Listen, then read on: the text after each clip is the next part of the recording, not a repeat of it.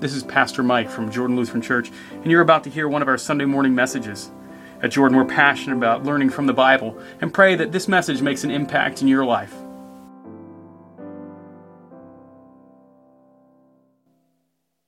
Grace, mercy, and peace to you from God our Father and from our Lord and Savior Jesus Christ. Amen. It's a wonderful privilege for me to be with you here this, this morning, the 10th anniversary of Jordan Lutheran Church, and at the uh, impending purchase of land, as I understand it, building of, uh, of a sanctuary. As I shared in Bible class, I actually, I was here about eight years ago, took pictures, and I tried to get other congregations, other church plants to follow your model. I think it's been a, a wonderful model. And as I said earlier this morning, most people just looked at me with a blank stare and, and couldn't figure out how in the world this happens. Uh, but it's, it's been a wonderful mission ministry of the church of our Lord Jesus Christ.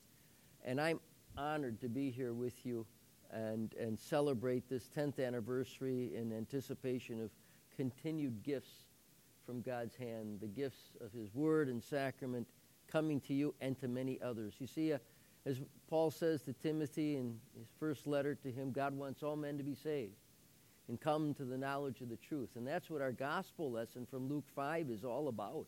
It's not about the catch of fish, it's about catching men. A professor that uh, your pastor had, Dr. Andrew Bartelt, I heard him say many years ago that everything in the church is penultimate to mission. Penultimate's a word that we use in grammar. It usually we use it in, in relationship to accents. The last but one is what it means. Penultimate, last by one, and it's kind of uh, uh, a common thing to say. Well, it's on the penultimate syllable. The accent's on the penultimate syllable. In other words, the, the syllable before the last. But he he made this statement using that word. He said everything in the church is penultimate to mission. Everything we do in the church is right before to serve that end of God's mission to bringing the gospel to the world. And I'd like to take that a little bit further this morning as we look at the life of Peter, James, and John and say everything in our lives is penultimate to mission. God has everything in your life planned so that you might know him and be saved. That's number one. And God takes all things that are occurring in your life, works them together for your good and for the good of his church, that, that they too might be used, in spite of our failings, they too might be used for mission to bringing the gospel to others.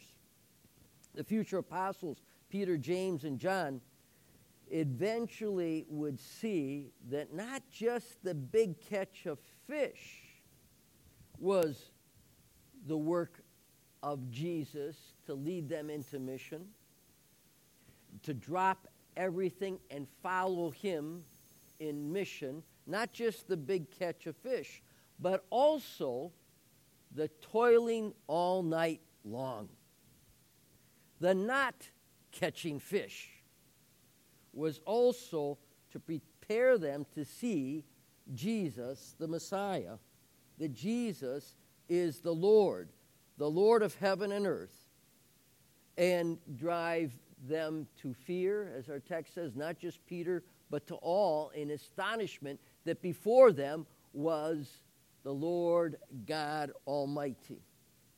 Everything in your life dear friends, is directed by a good and gracious master who has as his loving purpose, has as his purpose to direct your eternal well being. First, to save you, and then to in saving others. Everything God directs for your good. Now, notice I didn't say that. Uh, I use the word he directs it. He takes that which is fallen. He takes that which is sad. He takes that which is broken in this world and shapes it and directs it so that we might be brought to repentance and cling to Him more f- firmly and thereby through faith in him as our Savior, be saved. But he also directs these things that are fallen, not that he's the cause of it, but he takes them and makes the best of them so that we too might be driven into mission. Even the toiling all night long. What is your toiling all night long? I'm sure Pastor Merker, I know, I know Mike from my days together with him in Panama, and we've had wonderful opportunities to connect, not often, but I tell you, it seems like he's just a, a lifelong friend, even though we've had limited times with, with him and Melissa, and we so, feel so close to them. But I, I, I know your pastor that he's a very positive person. But there's been a lot of toiling all night long, not only for him, but many of you. Many of you here from the beginning with great sacrifice and, and hardship, and you've seen difficult times. What is your toiling all night long that our Lord directs and works through so that we might know Him more fully? So that we might know His love for us in Christ Jesus, so that we might cling to Him and believe in Him as our Savior. Sometimes, by God's grace, we live long enough to see some of that. Your church has been gathering here, and the mission started 10 years ago for, for a long time. But sometimes you don't even see the results in 10 years. I, something happened to me just recently. I had to go down to the Dominican Republic to the seminary that you so graciously support that serves uh, at least six countries right now, but really the entire Latin American region. I was visiting with one of the students there who was from Peru, and I served in Peru from 85 to 92. And by golly, I taught this, this made me feel old. I taught this young man's grandfather Christology. Abraham Rosario and his wife Abriles, uh, just barely younger than me at the time, but I had the task of teaching Christology with my terrible Spanish, the poor guy. That, makes, that made you learn Spanish quickly when you have to teach Christology and you've been in the country six months. And then his, his uh, uh, father, my wife taught piano and guitar too, and, and by golly, he formed a, a pretty rockin' Andean folk group that we used to play matins and vespers in the church uh, with the charango and the zampoña and the quena and, and the cajon. But here, this young man, Elvis, is studying in the seminary to be a pastor, and he told me that uh, a young man uh, that I had instructed is also a pastor in Peru. In fact, this young man, his name is, is Antonio Carrera. He was the very first person as a missionary I ever had a house visit with. Antonio and his little brother Christian were there in this little inner city slum apartment, the smell of which burned to your nostrils because it was thousands of people living on top of one another in a building that should have been condemned decades before, and they eked out an existence there. I went there with Gabriel Asto to call on this family because she stopped by and told one of the missionaries, One of your pastors was in our village 20 years ago. I need a visit. So that was the very first house visit. In fact, the day before, I went to Martin Tigan, my mentor, and I said, Well, I'm done with language school. What do I do? And he said, The Lord will open a door for you. And I went in my cubicle and, and read Spanish, waiting for the Lord to open the door for me. Next day I go to work and he says, the door, op- the door open for you. Go with Gabriel and he'll take you to this woman's house. Through that call, I probably confirmed about 40 adults and, and many other young people.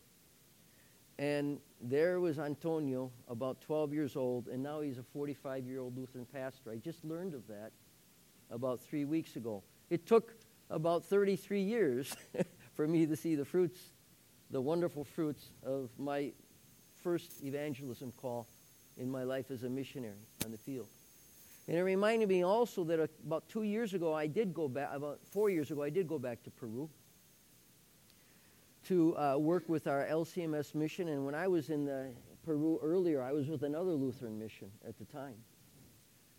And we went to visit that mission that I had had visited, or I had, uh, I had started. Excuse me. So I went with my LCMS missionaries to visit the mission I had started. And we ran into a pastor at a Lutheran school. And he said, You're Dan McMiller. I said, Yes, I am. You were the church planter. Yes, I was. You were the evangelist here in the 80s and early 90s, yes.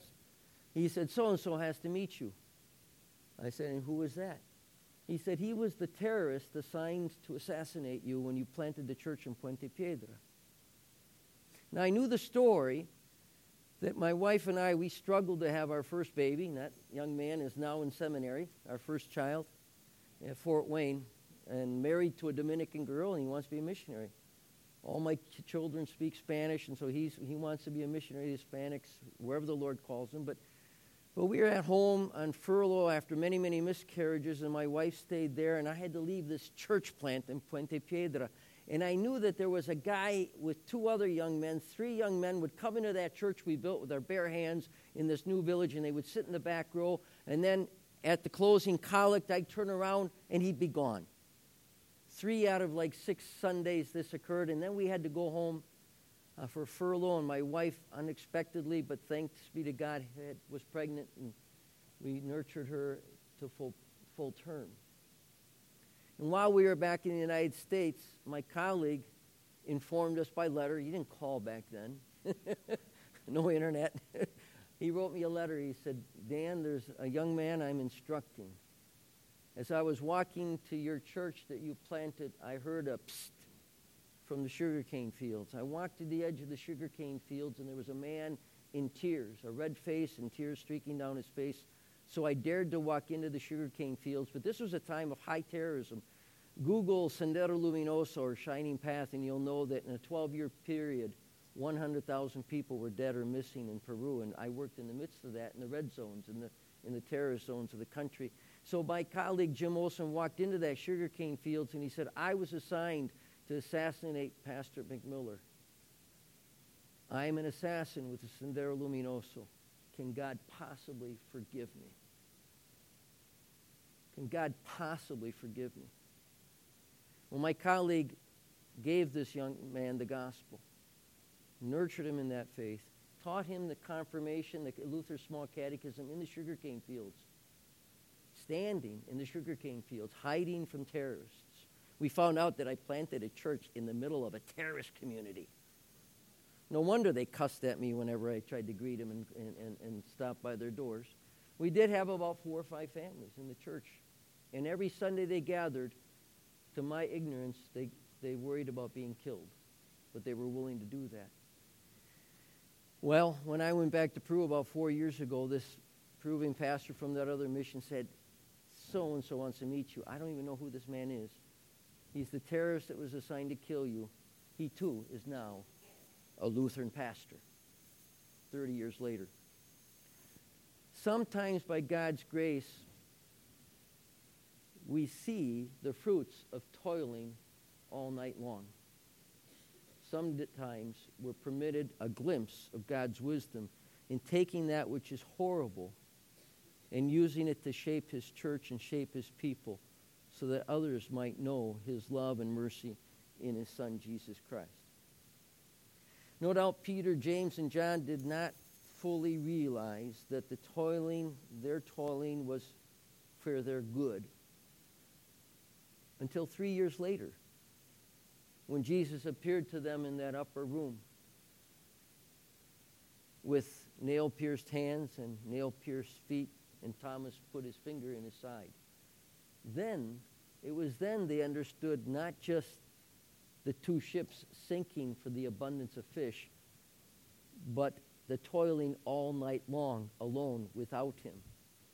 And as he stood there before them with the good news of the resurrection, and they finally understood all the suffering of Christ, the beating, the flogging, the agony, and as they hid from the Jews in fear of their lives, wondering whether or not they had just wasted three years of their life and put their homes and uh, hopes and dreams in someone else, then it occurred to them the purpose of their toiling all night long. And isn't it interesting that it was there? What did Jesus ask for them? He asked for something to eat, and what did they give him?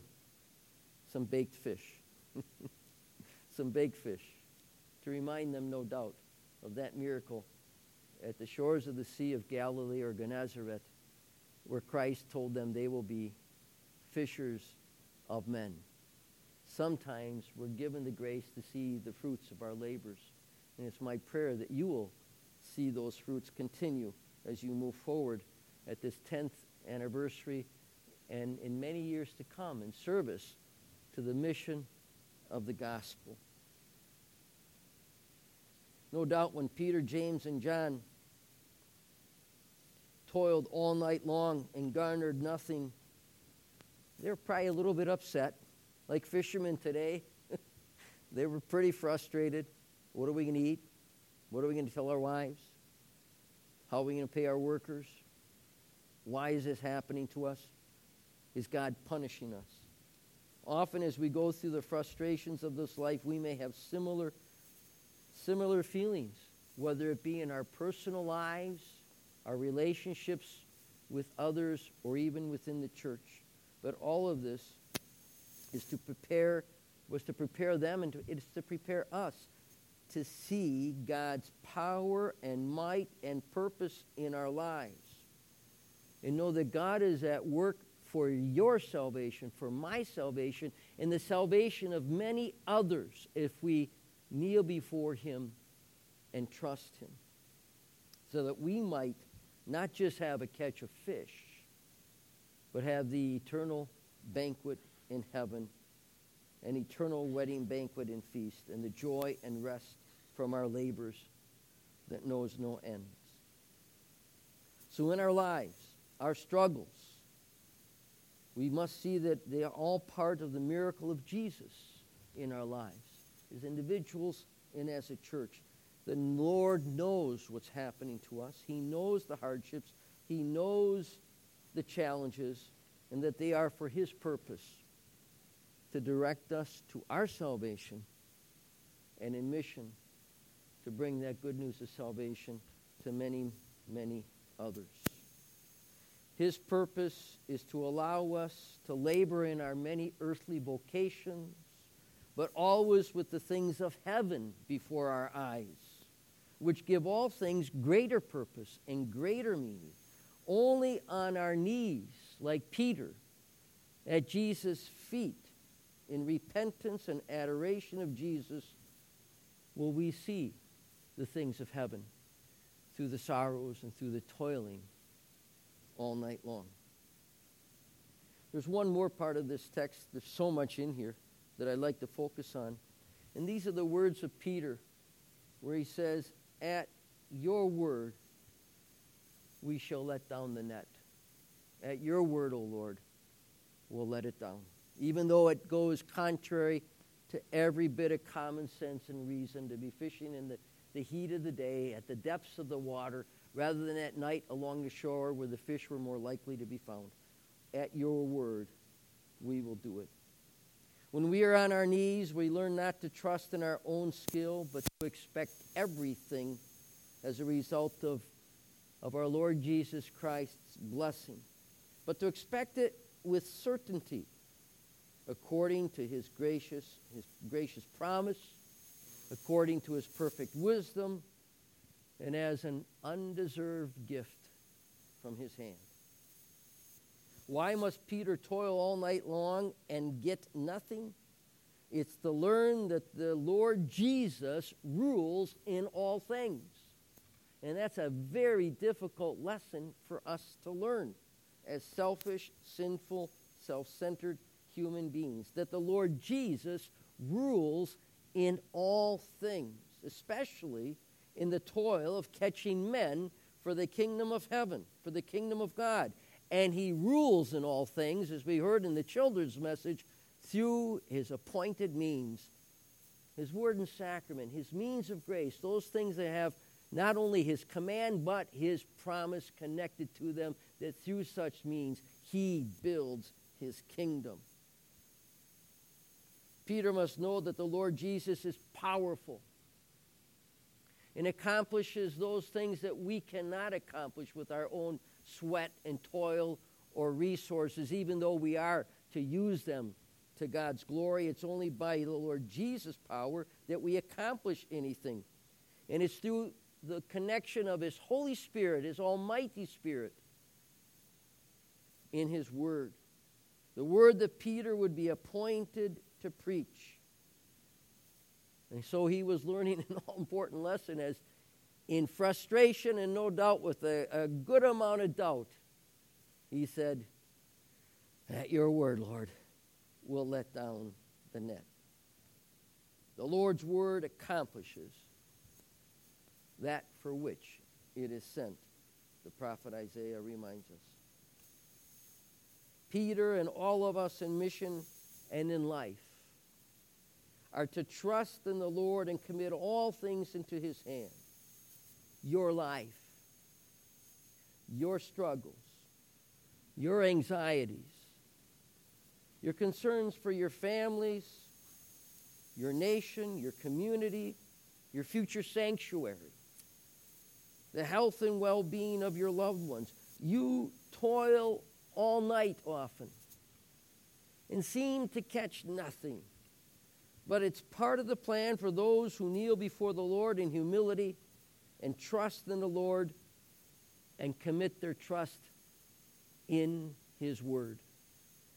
Especially, not only these things about our daily life and the externals of the church, but in the extension of the kingdom, in bringing others, whether they be some of these children, someone in your extended family, someone in your relationship, or even a terrorist, into the kingdom of God for Christ Jesus' purpose. Especially in those things, we commend ourselves to God's wisdom and care. Let down your net. Jordan. Let down your net at the Lord's command and at the Lord's proper time and in due time. You will have a great catch. Push out the shore and let Jesus use your boat. And trust that in due time, with faithfulness and humility and clinging to the merits of Christ and using his word, he will return that boat full of fish. All are not called to be apostles or teachers, but all of us are called to be laborers in the kingdom of God for the salvation and bringing the gospel of Jesus Christ to others. This you have done. Thanks be to God. This you have done here in this place. I commend you for it. Rejoice in that. Celebrate it. Have your cake. Eat it too. This is wonderful. A wonderful time of Thanksgiving. I commend you for what you've done in not only bringing others to the gospel of Jesus Christ, but as you have so in such an exemplary way of done, is praying for others, sending others, and supporting others from your own midst, and missionaries throughout the world can, who can labor on your behalf by a call from Christ Jesus through his church. Your faithful support of those called by the church to go in your stead to distant, land, distant lands is celebrated here, commended, and now we hold you in prayer and in God's embrace as you continue to labor here in Apex, North Carolina, through the congregation and the, and the wonderful, wonderful opportunities that He has for you in the future, in your lives, but above all, above all, so that others might be brought into the kingdom of God. For everything, everything in your lives is penultimate to mission and serves God's mission of bringing us all to that eternal kingdom and that eternal banquet where he has prepared mansions for us through his suffering and death in our stead. To him be all glory and honor and thanksgiving now and forever. Amen. We're glad you've connected with us online and look forward to the opportunity to see you in person. On behalf of everyone at Jordan, we hope you will join us as we gather in worship of our Savior Jesus Christ every Sunday morning at 9:30 at Beaver Creek Cinemas in the peak of good living, Apex, North Carolina.